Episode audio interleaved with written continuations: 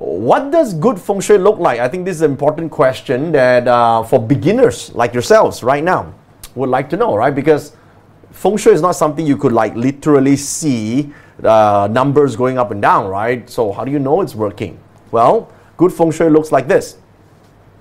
Uh, serendipity, when uh, good things happen at the right time for you when you need it. That's one way of seeing it, right? and not just one, once or twice consistently. Right? Even seemingly not so pleasant events always turn out to be the best for you. Or a situation where you meet someone at the right time, that's the someone that you need to help you in a difficult situation. Right? Or you meet someone, uh, or you meet a, an occurrence or a situation that somehow propels you to a better place. Uh, in terms of your career, your your relationships, or you know whatever you're facing. So good things happen at the right time. Or flow, this is my favorite. How do I know that feng shui is working for me? When I'm in sync with flow. Now, flow, it's like, um, you know, for a creative person, I, I regard myself as a creative person, I'm an artist. You know how artists work, right? When you when things are in sync with flow, it's like time disappears. You're so much you enjoy working on something and then new ideas come in and then new the people just turn out and they say the right thing and you're like oh my god that's the that's the best idea ever. You know help comes in at the right time. When i need financing financing comes in. When i need the uh, you know support the right support the right people somehow all point towards that direction. And, and i'm energy and i and i don't get tired easily when when i'm in sync with flow. Okay? It's like people who are uh, this is a term that they are used in uh, in sports right when, when uh, NBA, the NBA teams are, are in, in sync with flow, they keep winning. All right, they keep they have a winning streak. That's what they say. They have a winning streak, and that streak lasts for a long time. When you get into flow, okay, artists can get into flow. Business uh, acumen, right? When you're into that, new ideas come in, and you're like, wow, you're so happy, you're so passionate. That's flow. So, if you can step into an environment that supports flow, that's good feng shui. That's how good feng shui looks like.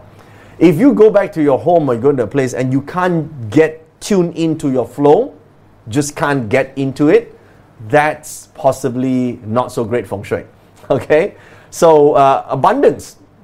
Now, what is the concept of abundance? When you have good feng shui of abundance, which means you are willing to share. Everyone in that environment are more open, they are sharing. You see, when you are able to share good news, uh, happy happiness, right? You're able to use your wealth or your money in such a way that also bring happiness to the people around you. That's abundance because you're not afraid that you will never, never have enough. Because abundance is, is and it's great for love, right? People always say, you know, I'm missing that someone in my life. If only that someone comes into my life and fill up the missing gap, the missing gap in my life, right? How do I do that, right? I'm missing something in my life. I'm looking for that someone to fill in this gap. That means you're coming from scarcity you are looking for someone to fill in the, the, the, the, the emptiness. That's scarcity. But if you are instead, you have a lot of love and generosity and magnanimity and happiness to share, you be attractive. That's abundance. Okay? So to have that, you gotta be in an environment that has abundance energy in the first place.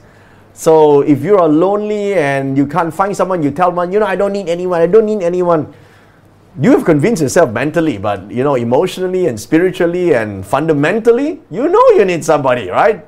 You have you want to share, but you're afraid, right? So that's not abundance. So good feng shui is when you do have the abundance, uh, when you have the power of creativity.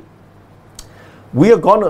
All of us have problems in life, but those who are more creative can find solutions or create solutions. Those who are more creative creates businesses, right? Those who are constantly lack of not not able to look for a job. Some people is like constantly, I can't find a job, can't find a job.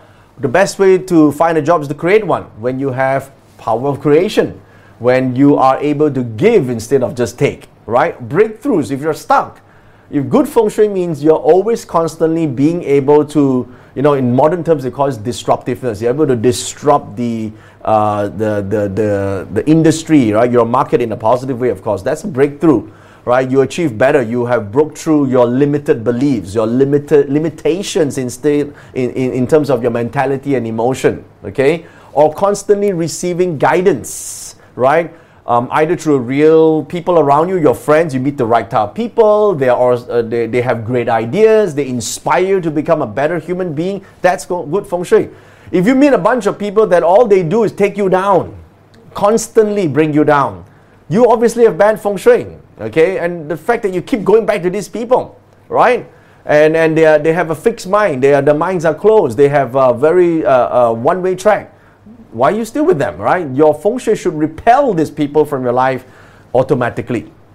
That's good feng shui, all right? So if you have a feeling of being supported, you feel safe, you're feeling love, you feel that your life has meaning, that's good feng shui, okay?